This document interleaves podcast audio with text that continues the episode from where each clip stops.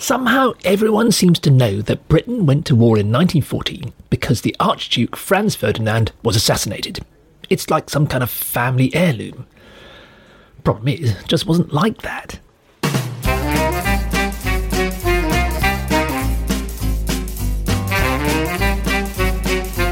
Hello, good to see you at the History Cafe. This is where we come to talk, usually about historical stories everyone knows. Just want to try out some new ideas.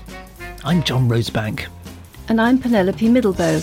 At the History Cafe, we revisit stories that have got stuck in our collective memory, but just don't look quite right to us. So get yourself a coffee, pull up a chair, and let's see what happens.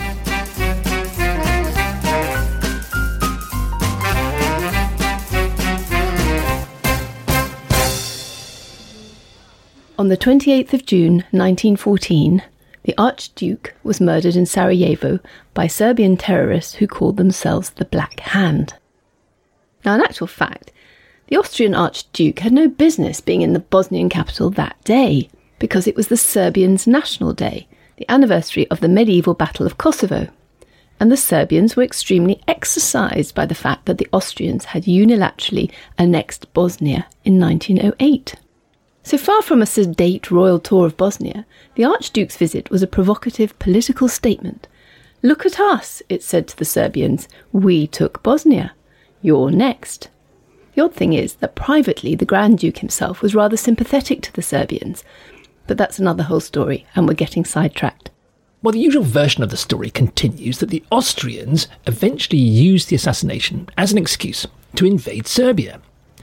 Problem was that the Russians had undertaken to defend Serbia. Well, the Germans supported the Austrians, but the French were allied to the Russians.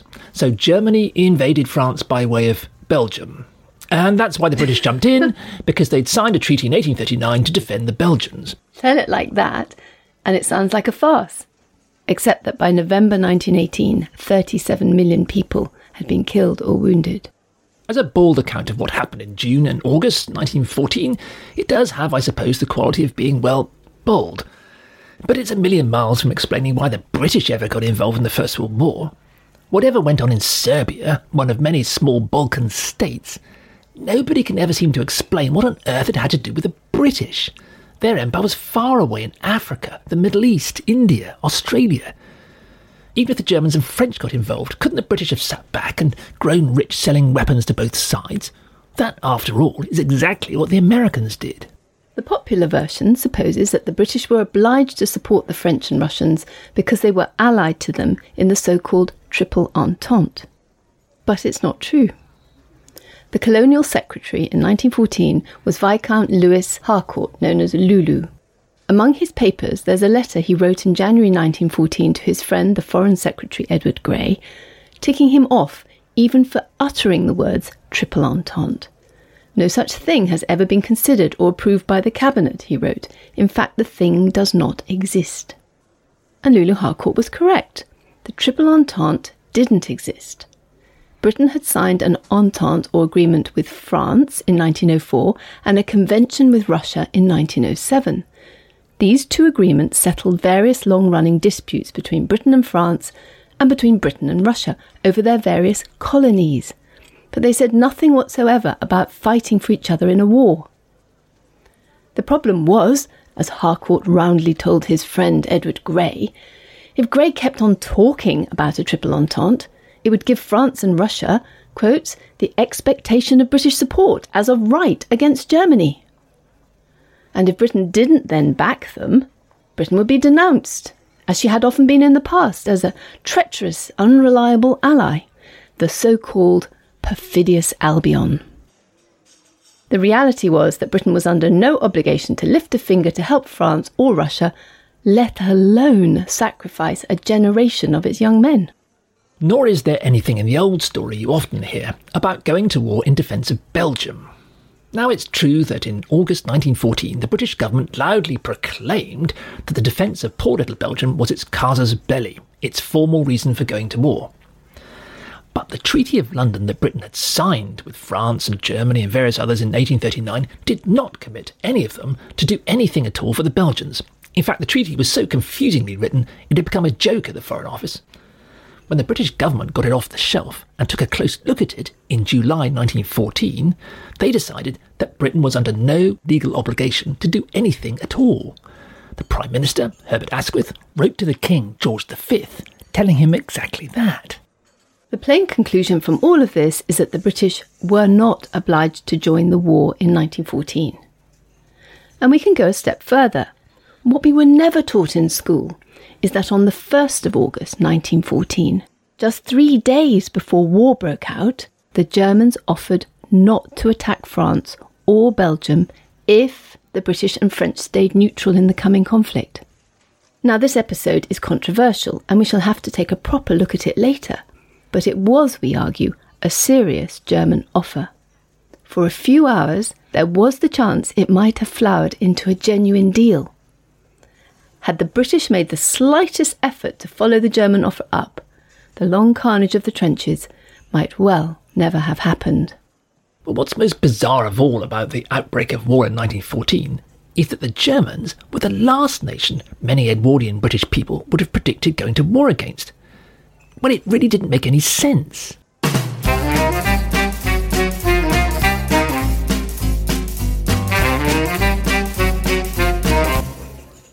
Britain was not obliged to go to war in 1914 to defend Belgium, France or anyone else.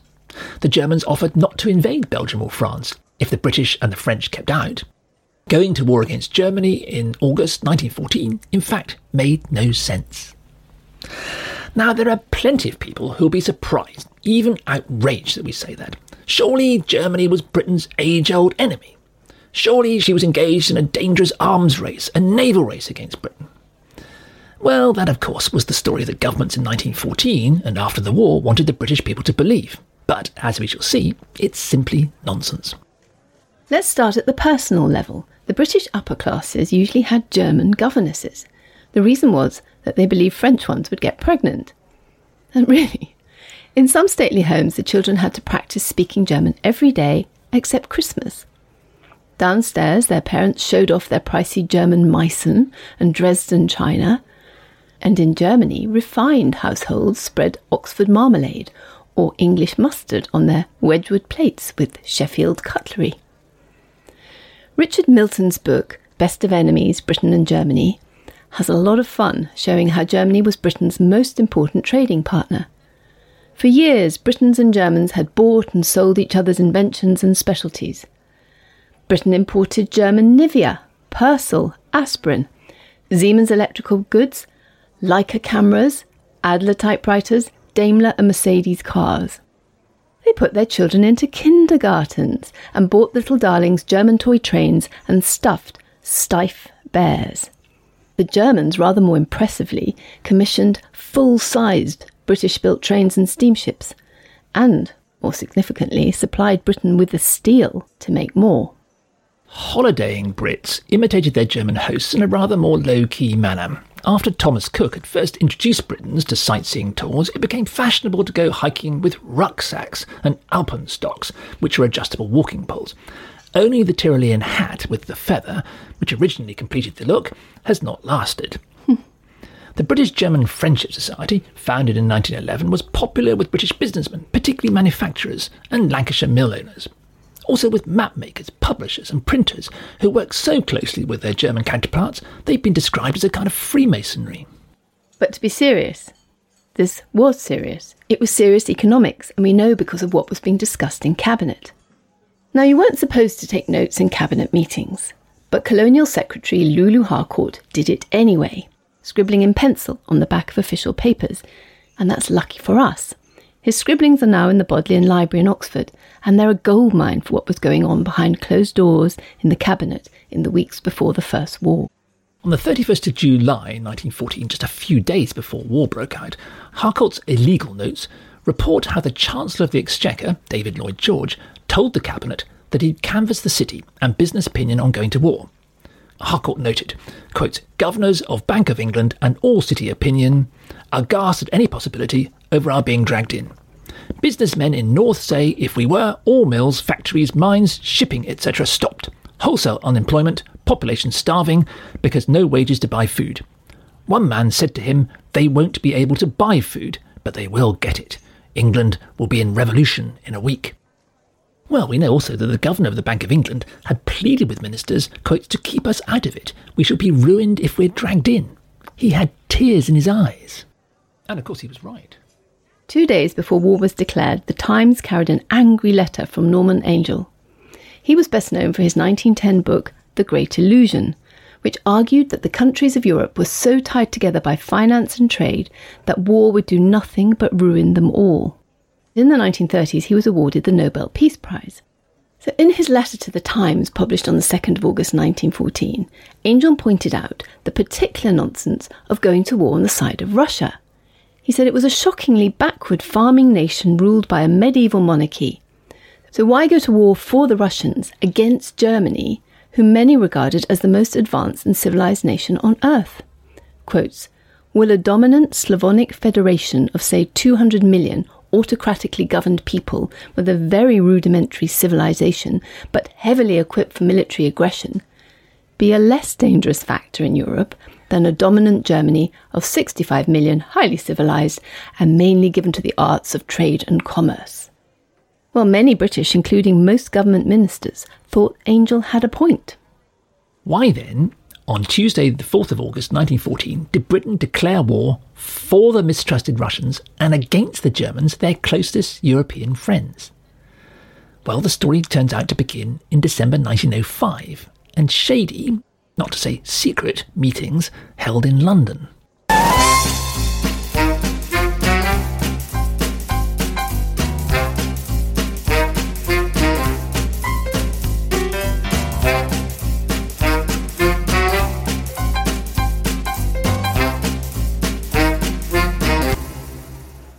Why did Britain declare war on Germany in 1914 when the two nations had the strongest grounds for friendship? Well, we need to start in 1905 and some covert, not to say furtive, meetings in London. On the 20th of December 1905, the rather overweight Colonel James Grierson, known as Jimmy Grierson, met the rather more svelte Colonel Victor Huguet, the French military attaché in London. Now, Grierson was the British Army's Director of Military Operations. Huguet didn't like British soldiers. He thought them too proud to listen to foreigners and inclined to drift along without thinking strategically. How chillingly right he proved to be once the war began. Anyway, Huguet's rather cloak-and-dagger talks with Grierson were discussed as long ago as 1962 by the historian Barbara Tuchman in her classic book, The Guns of August, which Kennedy was reading during the Cuba Missile Crisis, but we'll come to that in another series. Recent historians haven't paid much attention to what she said about Grierson's talks. The only book in the last few years that tries to unearth significantly more evidence about the talks that followed is a book called The Hidden Perspective by a former British Foreign Secretary, David Owen. Jimmy Grierson was the man in charge of British Army war plans, and in 1905 he was facing a serious problem. Between 1899 and 1902, the British Army had fought a disastrous, if eventually successful, war in South Africa against a ragtag army of Boers or farmers. The Boer War had revealed all too alarmingly that the British Army was far too small and far too inadequate to defend Britain's empire, spread out as it was across Africa, Asia and India. Then, in 1903, a government inquiry had reported that the British Royal Navy had grown so strong that there was not any army in the world that would be able to cross the Channel and invade Britain, which was, and would long remain, as we see in our series on 1940, patently true. These two factors were very awkward for Grierson. What on earth was the point of having a British army at all if it couldn't defend the Empire and wasn't necessary to defend Britain? What Grierson urgently needed to do in 1905 was to come up with a new set of army objectives. In April and May 1905, Grierson and his senior officers played a theoretical war game. What would happen if, as seemed increasingly likely, there was a general European war? Grierson's friend, Colonel William Robertson, known as Wally Robertson, played the part of Germany and attacked France. Robertson had guessed correctly that the Germans would be planning to attack through Belgium. As the officers went on with their game, those playing the British calculated, however, that sending a small British army to assist the French would tip the balance against the Germans. In fact, it would secure the British Army a rather quick, satisfying and politically useful victory. So that summer, in 1905, Wally and Jimmy toured the Belgian border to reconnoitre where, if any of this ever happened in real life, the British might be able to send this small British army. Colonel Huguet seems to have shared a certain amount of French intelligence with them. It revealed the German planners were indeed deep in the details of a plan to attack France through Belgium, what every school textbook nowadays knows as the German Schlieffen Plan, which we'll come back to in a little while. For Grierson, teaming up with the French, who were Britain's oldest and bitterest enemy, to inflict a conveniently rapid defeat on the Germans seems to have appeared increasingly inviting. It would, after all, be the perfect opportunity to regain the prestige the British Army had so embarrassingly lost in South Africa. It would give the army, in the words of historian Simon Higgins, a new, quote, focus and a purpose. It might, more to the point, prevent the politicians drawing the obvious conclusion from the 1903 inquiry and cutting army budgets. And to be fair, there were some, especially in the Foreign Office, as we shall see, who had begun to view Germany's growing army and navy with suspicion, though whether they were actually justified is another question to which we'll return. Anyway, by December 1905, Grierson knew that he had to move fast if his plan to fight against the Germans, alongside the French, were ever to become a reality. A new Liberal government had just taken over. It was loudly committed to cutting defence costs and spending the money instead on welfare reforms. Grierson was now seriously concerned that the British Army would be slashed if he couldn't prove that it had a vital role to play. On the 16th of December 1905, the new Liberal government called a general election for January 1906. In the course of the following week, Grierson therefore seems to have fixed a series of meetings with Huguet so that they could quickly come up with a viable plan ready to present when the politicians were back from fighting for their seats. At this point, enter stage right, Lieutenant Charles à Court Repington.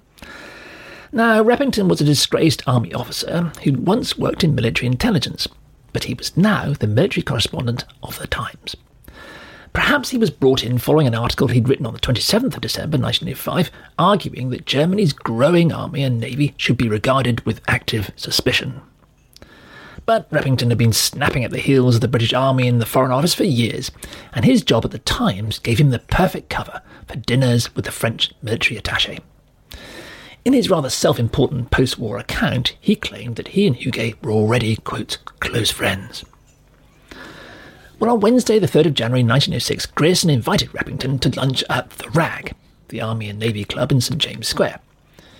Grierson apparently talked Repington into acting as a discreet back channel while the new Liberal government bedded in. You can just picture Grierson massaging Repington's not inconsiderable ego. The truth was that Repington was being used as a pawn in the scheme that Grierson had now been hatching, with a wink and a nod from senior officials at the War Office, for months. That Friday, 5th of January 1906, Huguet came to Repington's house and stayed to lunch. Repington handed the Frenchman a list of 11 questions, exploring the ways the French and British armies would work together if war broke out with Germany. They included the extraordinary proposal that the French would seize German Togoland and the Cameroons, while the British helped themselves to German East and Southwest Africa and the German colonies in the Pacific. Nice. Huguet clearly took Repington seriously. The following Friday, the 12th of January, Huguet was back in London, having already canvassed French opinion, all the way from the French generals to the French Prime Minister. On the carve-up of German colonies, Huguet reported laconically that, quote, from a military point of view, the operation would be easy to carry out, and the intention was to do it. But much more important, he said, perhaps lowering his voice a little, the French were making contingency plans to counter a possible German invasion through Belgium. They expected the Belgians to put up a bit of a fight, but if such an invasion were to occur, it would, Huguet reported, be, quote, desirable for the British to send across a couple of army divisions within 5 or 6 days to fight alongside the French. Just a couple. In his account of these events, Repington writes that he relayed Huguet's responses that very same day to the government's key strategic Committee for Imperial Defence. Using the committee's own records, David Owen claims that by the 16th of January 1906, just 4 days later, Grierson and Huguet had already agreed the broad outline of a plan. If Germany invaded France through Belgium, the British would send an army of 105,000 men to fight alongside the French. Given the long-standing enmity between the French and the British, and the equally long-standing friendship between the British and the Germans, that was, to say the least, unexpected. But what's really surprising is that practically no one in the British government knew what was going on.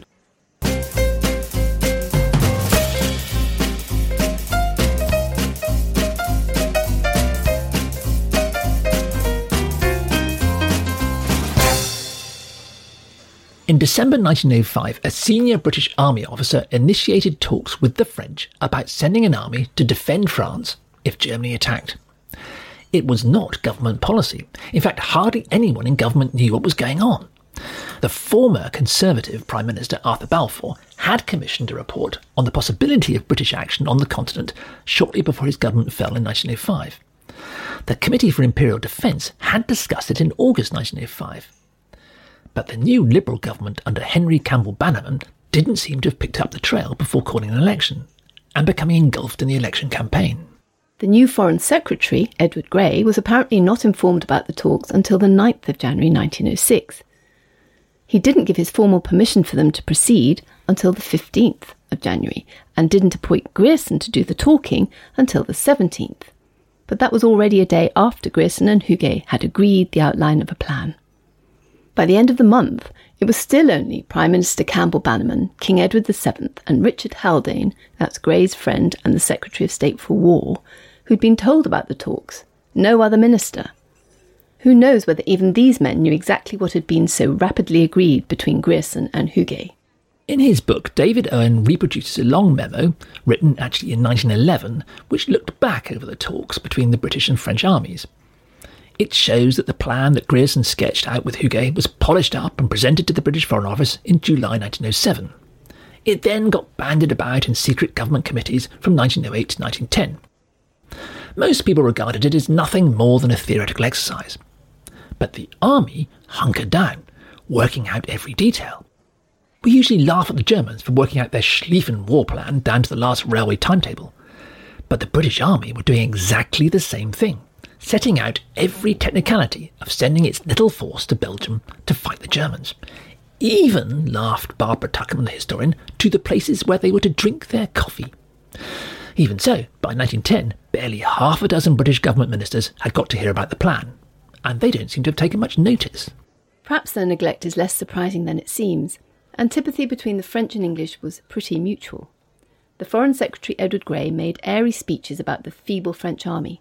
So feeble that Grey claimed the French and Russians might be forced by the Germans into signing up to a pan-European alliance against the British. It was nonsense, but there was enough suspicion surrounding German foreign policy to give it some semblance of believability. From 1905, the Germans had been making noisy, if fruitless, forays into North Africa. Since 1898, the Germans had also been building 3 new warships a year, which they stepped up to 4 in 1908. After 1906, the new ships were dramatically bigger than before. The British press made a loud fuss, screaming that the Germans were bent on a naval race to outbuild the British Royal Navy and steal the empire. Actually, as we shall see, it was all hot air. However, it loaned the spectre of German aggression at least an appearance of reality. So for the few British ministers who were told about the Anglo-French army plan, having some sort of contingency like this, possibly one day, to support the French, tucked away in some dusty filing cabinet, was neither really here nor there. Whatever the British army was up to, British diplomatic attention was focused on a problem that was much more pressing and much more real. This is the problem that the school textbooks never mention. The heavyweight reason the British went to war in 1914. It has to do with the situation in Persia.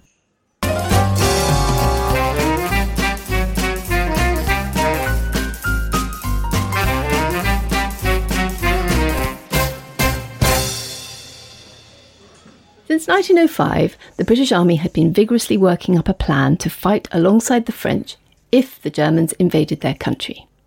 It gave the British Army a reason for existing, and the glimmer of recovering some glory after the disastrous, not to say dishonourable days of the Boer War. But British diplomats had much bigger fish to fry. Looking back on the years that led to the First World War, the Foreign Secretary Edward Grey commented that his main problem had not been Germany. Instead, he said, quote, "Persia tried my patience more than any other subject. It's the elephant in the room, ignored by every school textbook on the causes of the First World War." As you know, Persia is what is now Iran, which was the name it adopted in 1935. It stretches between Turkey and Pakistan, occupying the land bridge that separates the Caspian Sea and the Persian Gulf. It was then an impoverished country, but its geographical position made it crucially important, because it was through Persia that the key road, rail and telegraph links led to India, the jewel in the British imperial crown. Persia was so strategically important that the British Army in India had surveyed every inch of it for fear of an attack. Through the second half of the 19th century, Persia had been a growing headache. The problem was the Russians. They were steadily nudging south, from their Islamic territories in Turkmenistan and Tajikistan, and into Afghanistan, Persia's neighbour, even into Persia itself. And the further south they got, the more vulnerable India and its overland routes through Persia became.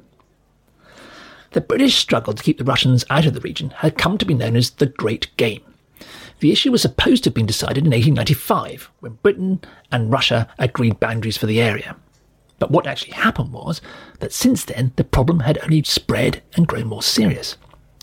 The Russians began to push railways into the region. The most famous line was the Trans-Siberian, which reached the northern border of China. But another, the Trans-Caspian, ran along the borders of Persia and into the wildlands on India's northern frontier. In the early 1960s, American historian Ira Klein wrote his groundbreaking studies of the situation in Persia at the turn of the 20th century. Since then, Keith Nielsen and other historians have pictured the men in Britain's Foreign Office and Army watching with horror as the Russian railways sidled closer. India was defended by the British Army in India, a mixture of local and British recruits. It was different from the British Army. Its commander-in-chief in 1905 was Lord Kitchener, at that time England's best-known soldier. That year he calculated he needed exactly 211,824 men to keep the Russians out. Oh, and £20 million. That had gone up from 135,614 men the year before. Indeed, Kitchener went on increasing the figures every year. The plain reality was that it was out of the question for Britain to find that number of men or that kind of money. It was also clear to everyone that if the Russians ever decided to invade India, they could now get their troops there by train, much quicker than Britain could send reinforcements by sea. As Nielsen says, 10 years before World War I, Britain's proudest colony had already become militarily indefensible. Well, you can see that the deteriorating situation in Persia only made this headache much worse. Persia had fallen into decay. The British loaned money there and did a bit of trade. British businessmen owned the Imperial Bank and had exclusive rights to print Persian money. But by 1900, the British began noticing more and more Russians turning up. Russian advisors surrounded Persia's notoriously corrupt rulers, the Qajar Shahs. Russian soldiers trained a Cossack brigade for the Qajar army. Russian loans replaced British loans. Russian surveyors and engineers arrived and began to build roads. They opened a steamship company.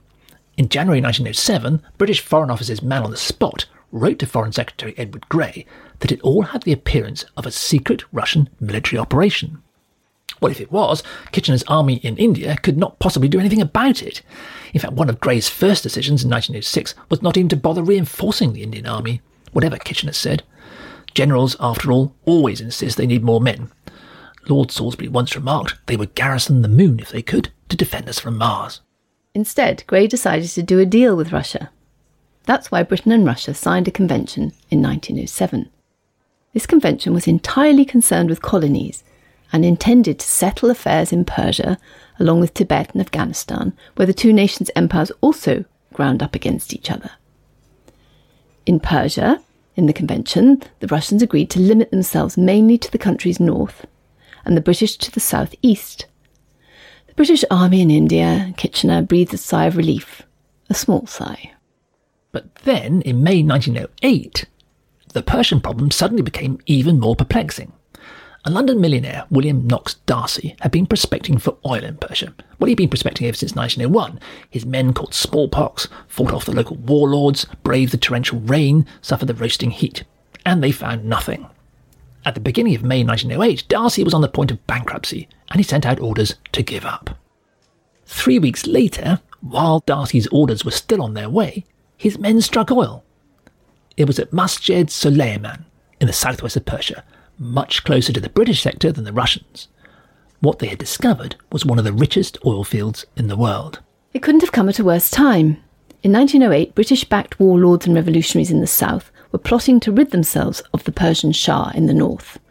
But in the north, the Russians were propping the Shah up with money and soldiers. Civil war was beginning to brew. In 1911, the Russians sent an entire army to Persia and pushed the southern rebels back. Now the British were left clinging on to their oil, their roads, their cable to India, with nothing to rely on but a collection of local tribal Persian warlords. The old 1907 convention with Russia was in tatters. Grey urgently had to come up with a new way to contain the Russian threat. Now what Grey would decide to do would depend very heavily on his attitude toward Germany. The reason was that the Germans were the Russians' most threatening rivals further north in the east of Europe. You have to remember that between 1795 and 1919, Poland had ceased to exist as a separate country. So Germany and Russia were immediate neighbours. Now, as Norman Angell pointed out in that letter to the Times, the Russians were a very backward, if slowly industrialising country before the First World War. The German Industrial Revolution, on the other hand, had been so formidable that German industry had rapidly overtaken the British. Germany in 1911 was an exceedingly modern, efficient country, bristling with the latest military hardware, and the Russians felt exceedingly threatened by it. Especially since the Germans did not want to see the Russians expanding southward into the Balkans, Persia, or anywhere else. They regarded Russian expansion as their major foreign policy challenge. This presented Grey with a straight choice. He could either try to keep the Russians friendly and onside in Persia by supporting them against the Germans on their western border and in the Balkans, or alternatively, he could contain the Russians by backing the Germans against them. Now, you wouldn't have thought this was a very difficult dilemma. Britain and Germany had a long commercial and cultural friendship, whereas the autocratic Russians were widely unpopular in Britain. The fine German army was the perfect complement to Britain's strong navy. Together, they would have little difficulty in agreeing to keep the Russians in check and then putting a plan into action. The Russians would shrink at the very prospect. The obvious thing to do was to ally with the Germans. Every time when I was a teacher, I made school kids imagine they were diplomats before the First World War and gave them maps and charts of statistics and the strategic situation. They always came to the conclusion that Britain should ally with Germany. It was the completely obvious thing to do. Any schoolchild can, and does, work it out. But in reality, there was a problem. Well, two problems. First, in 1892, the French had signed a convention with the Russians promising to give each other military support if either were attacked. Well, that's not surprising. The French and the Russians had been friends and allies on and off since the 18th century, and they both felt threatened by the Germans. The reason, however, this friendship was a problem for the British was that since 1905, the British Army had, as we've seen, secretly and without any proper authorisation, been hatching their own private plan to send the British Army to fight alongside the French against the Germans. And that implied that whatever the common sense thing to do, the British would end up allied with the French, and therefore the Russians, against the Germans. Well, perhaps Jimmy Grierson, Woolley Robertson and the other army brass could be sent back to their corner and told to behave. Why should the British Army's search for a bit of quick glory drag the British into alliance with the French and Russians, when alliance with the Germans was what the Persian situation obviously required? But there was a second, potentially much more serious problem. By 1911, the British press, and more important, the British Foreign Office, were in the grip of a bizarre and unreasoning anti-German hysteria, as we shall see next time at the History Café.